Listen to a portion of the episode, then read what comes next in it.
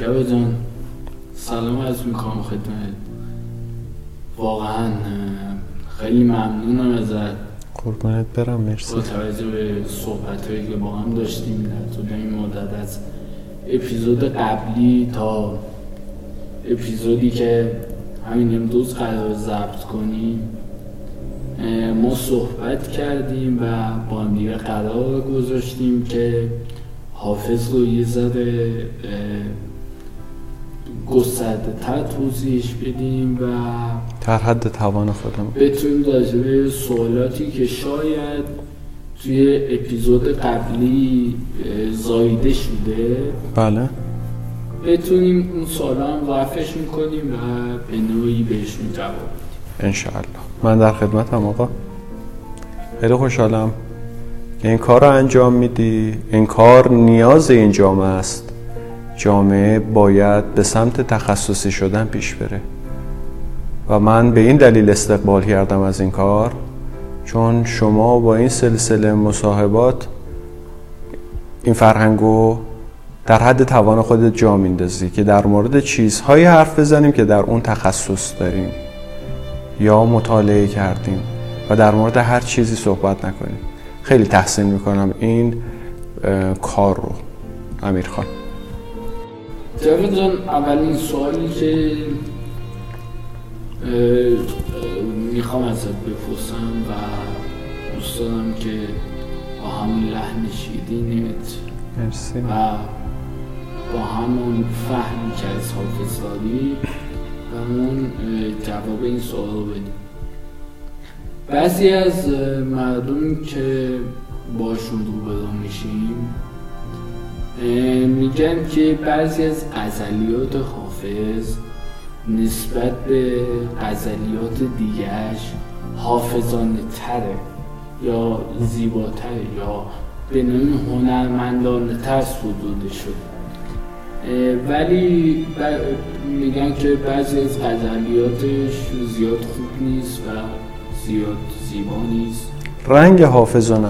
میتونید دلیلی که موضوعی که چرا بعضی از دوستان بعضی از حافظانان یک سری از غزلیات حافظ رو حافظانه تر و هنرمندانه تر میگن؟ خب ترکیب حافظانه تر رو من خیلی میپسندم، چون میخوام منبع به همین موضوع صحبت کنم. اگر ما حافظ رو به عنوان یک هنرمند در نظر بگیریم، همونطوری که گفتیم که حافظ هنرمنده، حافظ ممکنه شعر شعر عرفانی باشه اما عرفان رو در خدمت خلق زیبایی قرار میده و موقعی که من حافظ رو میگم و میگم حافظانه تره، یعنی در عین واحد هنرمندانه تره.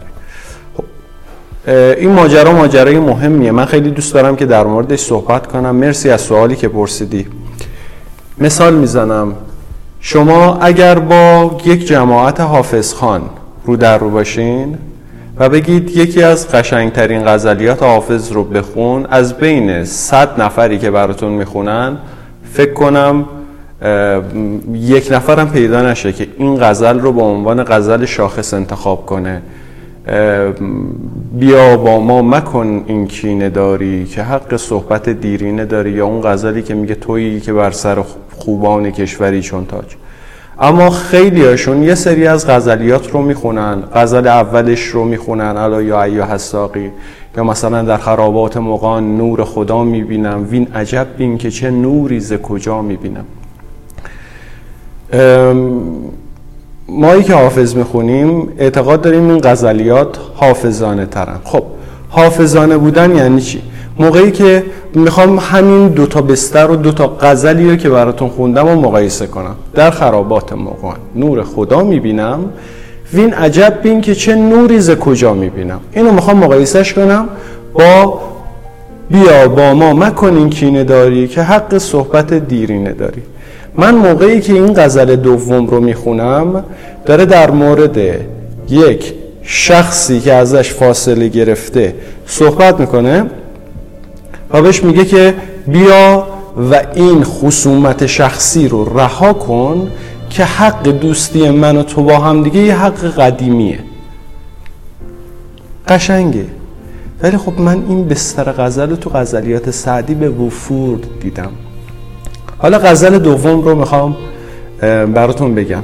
در خرابات مغان نور خدا میبینم، وین عجب بین که چه نوری ز کجا میبینم. همین بیت اول رو که من میخونم یه پارادوکسی میبینم. خرابات کجاست؟ محلیه که کارهای فسق و فجور داخلش انجام میدن، درسته؟ یا عشق‌بازی میشه، یا شرابخوریه، یا هر اتفاق دیگری که مضمون به وسیله دین. خب حالا حافظ در خرابات مغان نور خدا رو میبینه، دقیقاً همون جایی که مردم میرن فسق و فجور انجام بدن و از خدا دور بشن. حافظ میره و به خدا نزدیک میشه، که این ماجرا خیلی عجیبه که حافظ توی مصرع بعدیش میبینه وین عجب بین که چه نوری ز کجا میبینم. ببین این خیلی عجیبه که من نور خدا رو از کجا میبینم. دو تا تناقضه که دو تا تناقضه که با همدیگه ترکیب میشن و این ویژگی حافظه. جلوه بر من مفروشه ای ملک الحاج، که تو ملک الحاج یعنی کسی که بسیار حج رفته. جلوه بر من مفروشه ای ملک الحاج، که تو خانه میبینی یا من خانه خدا میبینم. به ملک الحاجا میگه که شما میرید خونه خدا رو میبینید، درسته؟ شما یه خونه و یه مکعب رو میبینید، اما من توی بستری که محل فسق و فجوره خونه خدا رو میبینم و خیلی بزرگتره اون چیزی که من میبینم نسبت به شما. پس نگاه کنید، این غزل نظر منو جلب میکنه چون حافظ یه پارادوکسی رو داخلش به وجود میاره و دو سمت تضاد رو خیلی هنرمندانه با هم دیگه گره میزنه. میخوام مس... مثال این ماجراها رو بگم خدمتتون. غزل اول، این مثالش رو قبلا گفتم خدمتتون. یک، به می سجاده رنگین کن گرت پیر مغان گوید، که سالک بیخبر نبود ز راه و رسم منزل ها. این که من با استفاده از یک چیز نجس یک چیز مقدس رو تطهیرش کنم و مقدسترش کنم، این میشه جمع تضاد و حافظ از این ماجراها استفاده میکنه و با استفاده از این جمع تضاد یه شخصیتی به وجود میاد که هم کافره، هم مؤمنه، هم دینداره و هم مشرکه.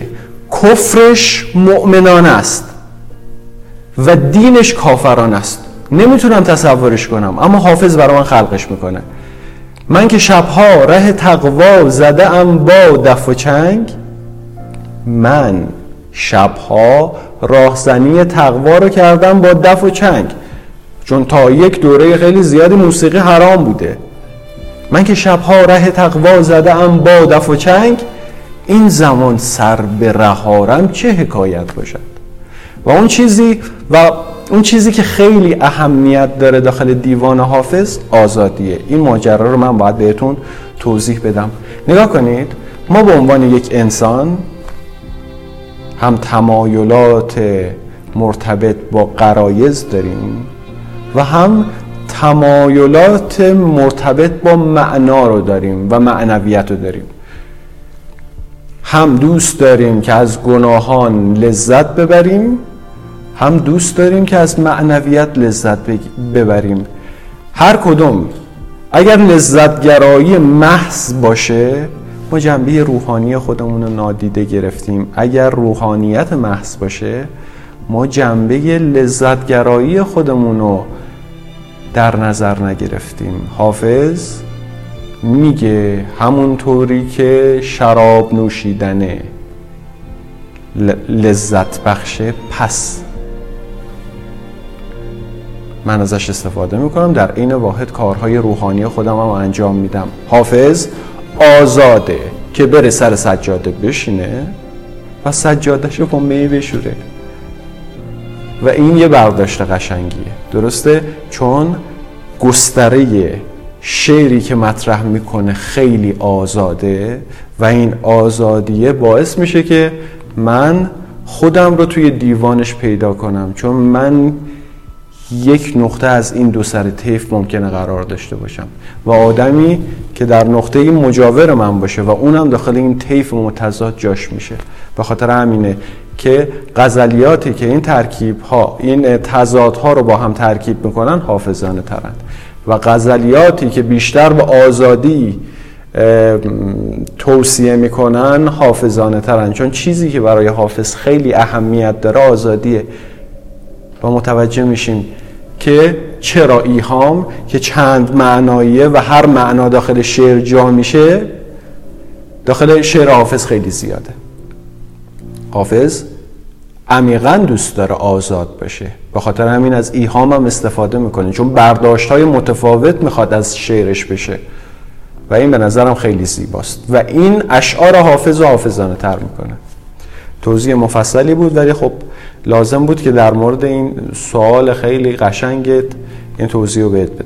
خب جمعتون در بستر مثال ها بودی از حافظ برای من زنده میشه به اسم زندانگی حافظ. میتونی برای ما راجع به زندانگی حافظ توضیح بدی و این مثال رو بازترش بکنی؟ حتماً. ما قبل از اینکه رندانگی حافظ رو بفهمیم باید کلا در مورد رندانگی صحبت کنیم. رند توی ترجمه لغویش یعنی یک آدم لات و بی سر و پا. یه ذره بازترش میکنم. یک آدم لات و بی سر و پا کاریو که خودش میدونه درسته انجام میده و کاری به حرف مردم نداره. ممکنه این کاره یه کار ناهنجار باشه ولی کسی که لاته، کسی که رنده، این کار رو انجام میده. پس یک بار دیگه تعریفش میکنم. یک شخصیت ناهنجاره که کارهایی که خودش میخواد رو انجام میده و کاری به قضاوت بقیه نداره. لطفاً به این توجه کنید. پس اون چیزی که براش مهمه چیه؟ هدفشه. و اون چیزی که براش مهم نیست چیه؟ هنجار جامعه و حرفای مردمه. درسته؟ به اون قسمت میرسه. اولین بار اصطلاح رند توی ادبیات عارفانه ما به وسیله سنایی اومد. چرا؟ چون کسایی که عارفن یه سری کارهایی رو میکنن که این کارها ممکنه هنجار جامعه نباشه. ماجرای مولوی و شمس هست که شمس بهش میگه برو از خانه خراباتی ظرف شراب بیار. اون داره از مرادش و کسی که مسیر رو بهش نشون میده داره از اون تبعیت میکنه. درسته؟ ولی خب تو طول این مسیر کاری به حرف مردم نداره، خواسته قلبی خودش رو انجام میده و بعد به قضاوت‌های بقیه توجه نمیکنه. پس رند اگر تو مسیر الهی قرار بگیره که اون موقع احساس میشد، در مسیر عرفانی قرار بگیره و در مسیر انسانی و اجتماعی و هر مسیر دیگه ای قرار بگیره، این رند یه شخصیت فوق العاده ممتاز میشه. از رند استفاده میشد داخل غزلیات سعدی است، داخل غزلیات مولوی خیلی بیشتره، اما قهرمان اصلی دیوان حافظ یک رنده. رند یه انسان کامله. انسان کامل مسیر خاص خودشو میره. این انسان رنده که چیزهای مختلفی براش اهمیت نداره، قضاوتهای مردم براش اهمیت نداره، اون انسان رنده که روح بیدار یک جامعه است، نقصا رو میبینه، بیان میکنه، مسیر رو میبینه، حرکت میکنه. یه جاهایی یه سری تابوها رو میبینه، میشکونه این تابوها رو. چرا؟ چون قضاوت بقیه براش مهم نیست. درسته؟ وقتی که یک رند توی یه بستر درستی قرار بگیره، پس یک شخصیت سازنده میشه و حافظ این رند بی سر و پای لاتو توی مسیر هنر قرار داده، توی مسیر تابو شکنی قرار داده، توی مسیر نیل به اهداف قرار داده و یه شخصیت خیلی بزرگی شده. درسته؟ حالا تابو می شکنه. یه مثال بهتون گفتم، یکی از تابوها اینه که من سجادمو با ظرف شراب بشورم. دو، صلاح از ما چه می جویی که مستان را صلاح گفتیم. صلاح گفتن یعنی دعوت کردن یه عده به شراب خواری. صلاح یعنی دوراندیشی. میگه دوراندیشی مذهبی از من چه انتظاری داری که مستان را صلاح گفتیم، به دور نرگس مستت سلامت را دعا گفتیم. خب صلاح اندیشی و عاقبت اندیشی و آخرت اندیشی توی قرن هشت هشت هجری قمری یه ویژگی ممتاز بوده، درسته؟ یه تابو بوده، دین تابو بوده.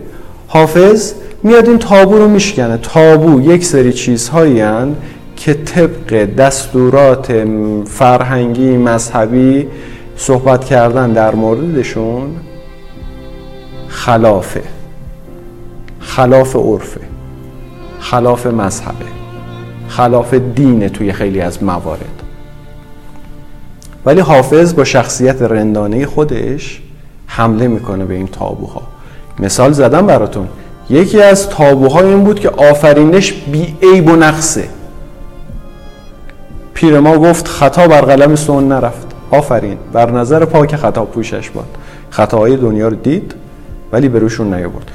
و دیوان حافظ پر از این شکستن تابوها. این ماجرا رو مطرح کردم، یه نکته‌ای هم باید مطرح کنم، اون طنز حافظه، طنز دیوان حافظه. و بعدش باز برمیگردیم به رندانگیش. شخصیت رند دیوان حافظ برای اینکه بخواد به تابوها حمله کنه از طنزش استفاده میکنه. چطور؟ تعریف طنز به قول استاد کتکنی یعنی جمع هنری نقیضین و ضدین. یعنی موقعی که ما دو تا تضاد رو با هم دیگه جمع کنیم به شکل هنری، طنز ازش متولد میشه. این تعریف تعریف نسبتاً پیچیده، ممکنه خیلی از کسایی هم که گوش میکنن متوجه نشن. اما مثال میزنم، یه مثال میگن وقتی پپسی کولا وارد ایران شد یکی از فقها گفت که خوردن پپسی کولا حرام نیست اما ناپسنده. خب یه نفری که دائم الخمر بود این خبر رو شنید، گفت از وقتی که آقایان خوردن پپسی کولا رو ناپسند اعلام کردند ما نمیدانیم که عرقمان را با چه چیز میل کنیم. عرق به شدت حرامه، درسته؟ پپسی کولا ناپسنده. خب این دوتا بحث تضاده. عبید زاکانی میگه که خطیبی را گفتن مسلمانی چیست؟ گفت من مرد خطیبم، من رو با مسلمانی چه کار؟ یعنی به یه خطیبی گفتن که خطیب تو که داری درس میدی، تو که داری درس مسلمانی میدی، تو که مردم رو هدایت میکنی به راه دین، دین چیه؟ تعریفش کن. گفت من مردیم که اونجا صحبت میکنم، من بیشتر صحبت میکنم، من توانایی تو صحبت دارم، ولی خب ممکنه مسلمان نباشم. میبینی؟ دو تا جزء متضاد. یا یه مثال دیگه عبید زاکانی میگه، میگه قزوینی را پسر در چاه افتاده بود، گفت جایی نرو جان پدر تا رسم بیاورم و نجاتت بدهم. خب بچهش داره غرق میشه، درسته؟ میگه جایی نرو تو تناب بیارم نجاتت بدم، تا من میرم تناب بیارم غرق نشیم.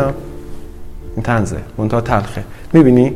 دو قسمت متضاد همیشه داخلش وجود داره و توی بستر اول، بستر دوم، بستر سوم یه مفهومی هم از دل این جمع تضاد زاده میشه، درسته؟ هر چیز جدیدی ناپسند اعلام میشه. خب من میام با استفاده از طنز اینو مورد انتقاد قرار میدم. این که بعضی از افرادی که صحبت دینو میکنن اصلا رنگی از دین ندارم به شکل طنز میام مورد انتقادش قرار میدم. یا بعضی موقع یه سری از تصمیم‌های ما که باعث نوشدارو بعد از مرگ سهراب میشه رو میخوایم انجام بدیم، من میام به صورت طنز مورد انتقادش قرار میدم. میرسیم به طنز حافظ. چند مثال براتون میخونم. فقیه مدرسه دی مست بود و فتوا داد که می حرام ولی به ز مال و اوقاف است. فقیه مدرسه کسی که میگه که شراب نخورید، دی مست بود و فتوا داد که درسته می حرامه، شراب حرامه، ولی از مال اوقافی که شما میگین خیلی بهتره. یک. دو، ای دل طریق رندی از محتسب بیاموز. رند شخصیتیه که ظاهر خودش رو خوب شاید نگه نداره، براش مهم نیست که مردم قضاوتش کنن، ولی دل خودش رو خوب نگه میداره، مسیر خودش رو بر اساس اون ذهن ممتازش انتخاب میکنه. درسته قضاوت مردم براش مهم نیست، ولی درونیات خودش براش مهمه، یعنی ظاهرسازی نمیکنه اما خودش رو صیقل میده. ای دل طریق رندی از محتسب بیاموز، مست است و در حق او کس این گمان ندارد. محتسب مأمور رسیدگی به اعمال دینی، همون محتسبه که اگر کسی شراب بخوره شلاقش میزنه. درسته؟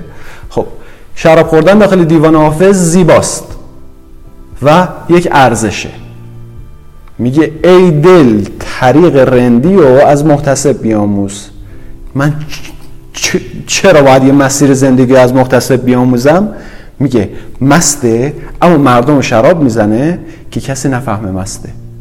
میبینی از دل این ماجرا یه طنزی رو مطرح میکنه که این محتسب رو زیر سوال میبره. میگه محتسب که خودش حد میزنه خودش خیلی کارا رو انجام میده. یه مثال معروف، واعظان کین جلوه در محراب و منبر میکنن، چون به خلوت میروند آن کار دیگر میکنن. پرسشی دارم ز دانشمند مجلس باز پرس، توبه فرمایان چرا خود توبه کمتر میکنند. این طنزه، کسایی که میگن توبه کنید چرا خودشون اصلا توبه نمیکنند. حالا تمام این مثالهایی که زدم خدمتتون و تمام مثالهایی که توی ذهنمه یک جزء طنز حافظ به چی گره میخوره به نظرت؟ به مذهب. و یک جزءش چیزهای دیگه است. پس حتما یک جزء طنزهای حافظ مذهب گره میخوره. چرا؟ حکومت دوران حافظ یه حکومت مذهبی بوده که به وسیله مذهب خیلی از کارها انجام می شده و خیلی ناهنجاری ها تولید می شده. اصلا ریا توی اون جامعه ریشه خیلی زیادی داشته. ریا چیه؟ ریا خودش یه تضاده، کاری انجام می دهم طبق دستورات خدا، حرفی می زنم طبق دستورات خدا، اما دلم چی می خواد؟ فریب خلق رو می خواد. این تضاد دیگه. حافظ با استفاده از طنزش میاد این ماجرا رو زیر سوال میبره. پس حافظی که به تابوها حمله میکنه، حافظی که تناقضا رو با همدیگه گره میزنه و حافظی که یه سری از افراد رو زیر سوال میبره و نابسامانی ها رو سعی میکنه توی شعر خودش به شکل طنز بیاره، این حافظ رنده. رندانگی حافظ هم از همینجا میاد. جواد جان، چیزی که نظر من رو خیلی خیلی خیلی جلب کرده اینه که یکی از دلایلی که به حافظ میگفتن حافظ این بوده که در اون زمان به موسیقی دانان خودشون میگفتن حافظ. بله. و خود حافظ هم در اشعارش موسیقی هایی میتونی پیدا بکنی در اثریات حافظ. حاضر به یه توضیح؟ خب اگه بخوایم بستر شعر فارسی رو نگاه کنیم، خب همه از موسیقی استفاده میکنن، ولی دو نفر از موسیقی استفاده خیلی عجیب غریبی میکنن. شعر سنتی، یک مولویه. مولوی یه نمونهشو براتون میخونم. مرده بودم زنده شدم، گریه بودم خنده شدم، دولت عشق آمد و من دولت پاینده شدم، دیده سیر است مرا، جان دلیر است مرا، زهره شیر است مرا، زهره تابنده شدم. ای جان جان جان جان ما نامدیم از بحر نان، برجه گدارویی مکن در بزم سلطان، ساقیا اول بگیران جام مه، بر کفه آن پیر نه، چون مست گردد پیرده رو سوی مستان ساقیا.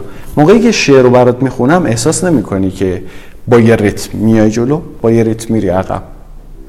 داخل طبیعت اگر من بخوام با آبهای طبیعت تشبیهش کنم، چه آبی این خاصیت رو داره؟ به نظرت احساس نمیکنی که مثل موج میمونه؟ مرده بودم زنده شدم، گریه بودم خنده شدم، دولت عشق آمد و من دولت پاینده شدم. یعنی من به صورت فواصلی میشنومش و این به خاطر یکی از دلایلش قافیه های درونیه که میچینه و قافیه درونی یعنی اینکه توی مصرع یه سری قافیه ها با ته مصرع قرار میده که حالا بحث تخصصیش بمونه برای کسایی که حالا توی این زمینه و توی آرایه ها کار میکنن. اما بستر شعر حافظ هم موسیقی داره، براتون میخونم و لندمارک میکنم. یه غزلی رو من چند وقت پیش از حافظ با یه دید دیگه نگاه کردم و این غزل بسیار بسیار بسیار قشنگ بود، براتون میخونم. مدامم مست می‌دارد نسیم جعدگی سویت، خرابم می‌کند هر دم فریب چشم جادویت. حالا میخوام لندمارک کنم موسیقیشو.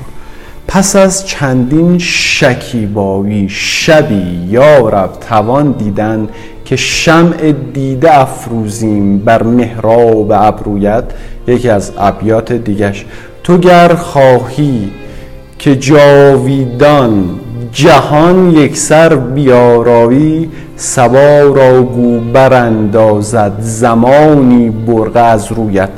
ر ز، چه ترکیبه، چه هارمونی عجیب غریبی تولید میکنن. مثلا در اندرون من خسته دل ندانم کیست، که من خموشم و او در فغان و در غوغاست. یکی از چیزهایی که ما میتونیم موسیقی پنهان غزلیات حافظ رو درک کنیم این تکنیکه و بعدش بهتون توضیح میدم که بعضی موقع موسیقی حافظ در خدمت معنا قرار میگیره، اونو بهتون توضیح میدم.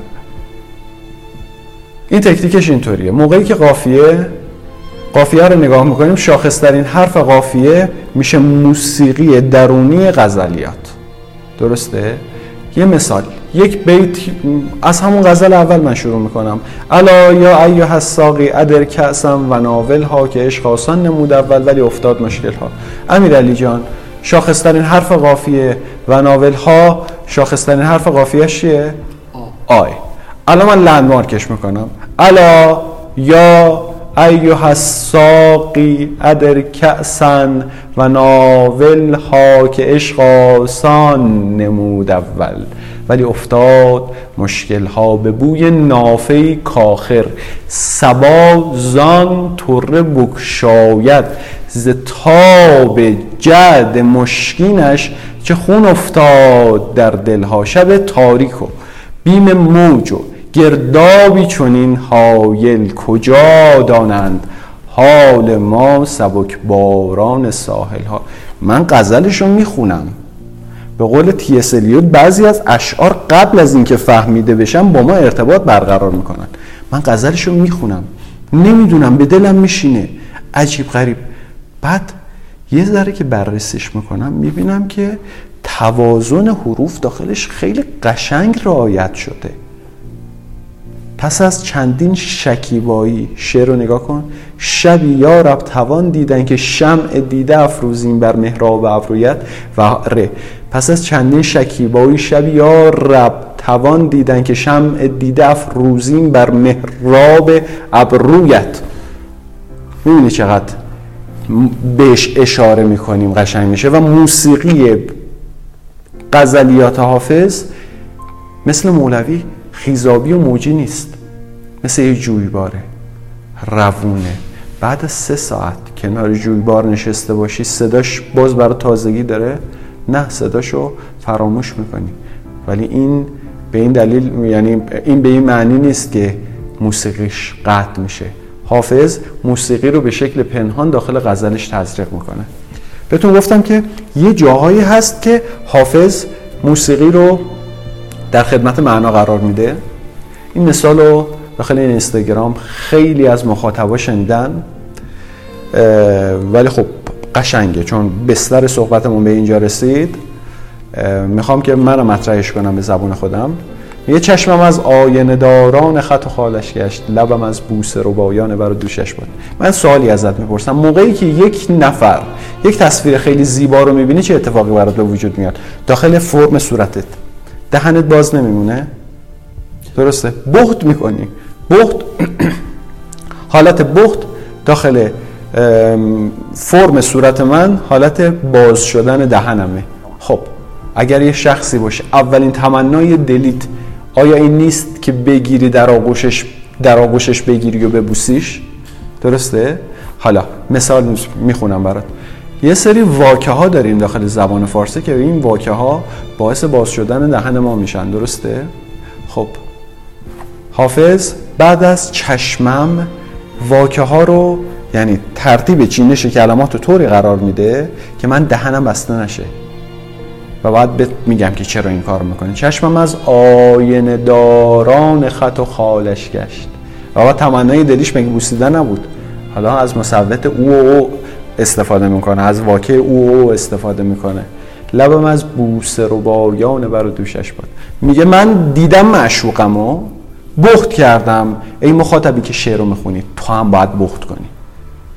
من تمنای دلیم بوسیدنشه، تو هم باید به گونه شعر منو بخونی که ببوسیش.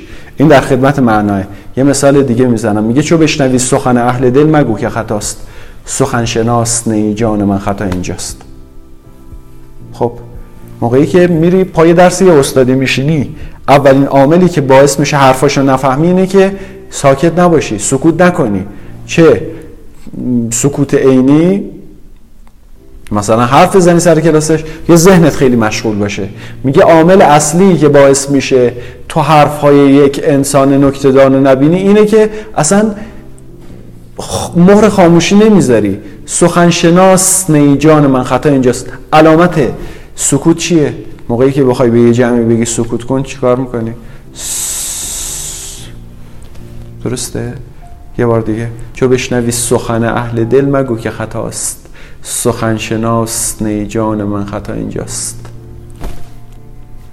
و در تمام، توی خیلی از موارد، نه در تمام ابیاتی که موسیقی داره، تو خیلی از موارد موسیقیش در خدمت معنا قرار میگیره و به یه پله جلوتر میره. مثل همون مثال معروف خیزید و خزارید که هنگام خزان است. من موقعی که این شعر رو میخونم خشخش برگای پاییزی رو زیر پام احساس میکنم و اینجا در خدمت معنا قرار میگیره. جواد جان، به عنوان سوال آخر میخوایم در اینجا بحث حافظ رو ببندیم و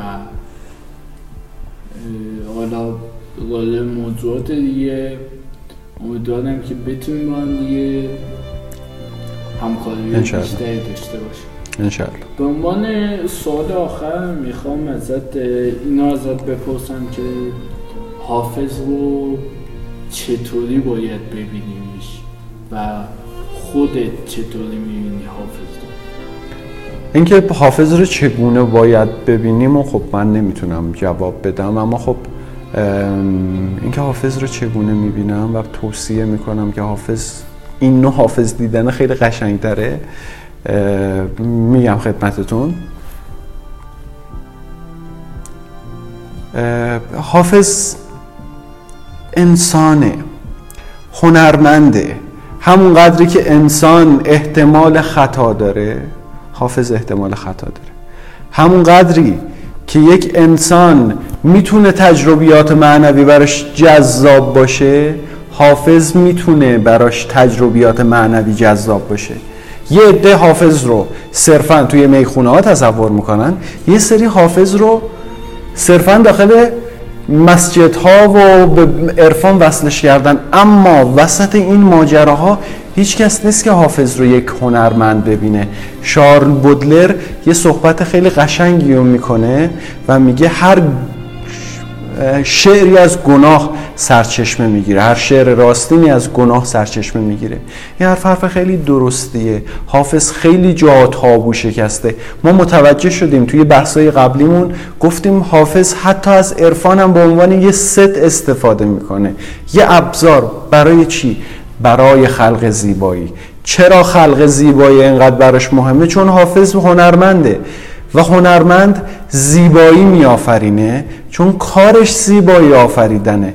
طبق اون تقسیم بندی سگانه افلاطون، یا انسان‌ها دنبال دانایی‌ان، یا دنبال اخلاقن، یا دنبال زیبایی‌ان. حافظ جزء انسان‌هاییه که به دنبال خلق زیباییه. یه روز ممکنه بگه خرقه زهد و جام می گرچه نه در خور همند، این همه نقش میزنم از جهت رضای تو. خرقه زهد و جام می در خور هم نیستن، اما من برای رضای تو این کارو میکنم. درسته؟ در زیبایی خلق میکنه. اما یه جایی هست میگه دوش دیدم که ملائک در میخانه زدن، گل آدم بسترشتند و به پیمانه زدن. این تجربه تجربه معنویه و یه جایی تجربهش تجربه زمینیه. توی تمام اینها داره زیبایی خلق میکنه. این همه کتاب نوشته شده در مورد تفسیر عرفانی غزلیات حافظ، در مورد زندگی نامه مکتوم غزلیات حافظ، اما چند تا کتاب نوشته شده در مورد موسیقی اشعار حافظ. شما به صورت رندوم اگه غزلیات حافظ از غزلیات حافظ رو از غزل اول تا غزل آخر شروع کنیم، ببینید چه حرف‌هایی داخلش زیاد استفاده میشه. پرتکرارترین حروف و همخوان‌هایی که حافظ ازشون استفاده میکنه سین و شینه. سین و شین خیلی موسیقی لذت بخشی دارن و یکی از دلایلی که خیلی‌ها میگن که زبان فارسی شنیدنش خیلی سلیسه به خاطر میزان و ریت استفاده از سین و شینه. اما چه تحقیقات موسیقیایی توی دانشگاه‌های ما روی صدای سین و شین که بعدش این تحقیق به وجود بیاد که چرا حافظ داره از این استفاده میکنه انجام شده. چرا حافظ رو به عنوان یه هنرمند نمیبینیم؟ یک انسان هنرمند. هنرمند بودن یک انسان و حافظ بزرگترین نقطه ستایششه. همونطوری که ما شکسپیر رو به عنوان یه انسان هنرمند میدونیم، ابر هنرمند میدونیم، حافظ ابر هنرمنده، گوته ابر هنرمنده، دانته آلیگری ابر هنرمنده. خب این بستر که به وجود میاد، من حاف... من شکسپیر رو، من انگلیسی زبان شکسپیر رو به عنوان یه هنرمند میبینم، میتونم رازهای زیبایی اشعارش رو توی مقوله‌های متفاوت کشف کنم. ولی زمانی که حافظ رو به یک دنیای ماورایی ارتباط میدم و از انسان بودن تقلیدش میدم، دیگه هیچ جایی برای مشاهداتم توی زمینه زیبایی شعرش نیست.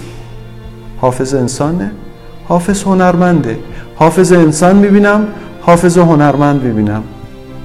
حافظ هنرمند انسان بسیار زیباتر از حافظ عارف دین داره.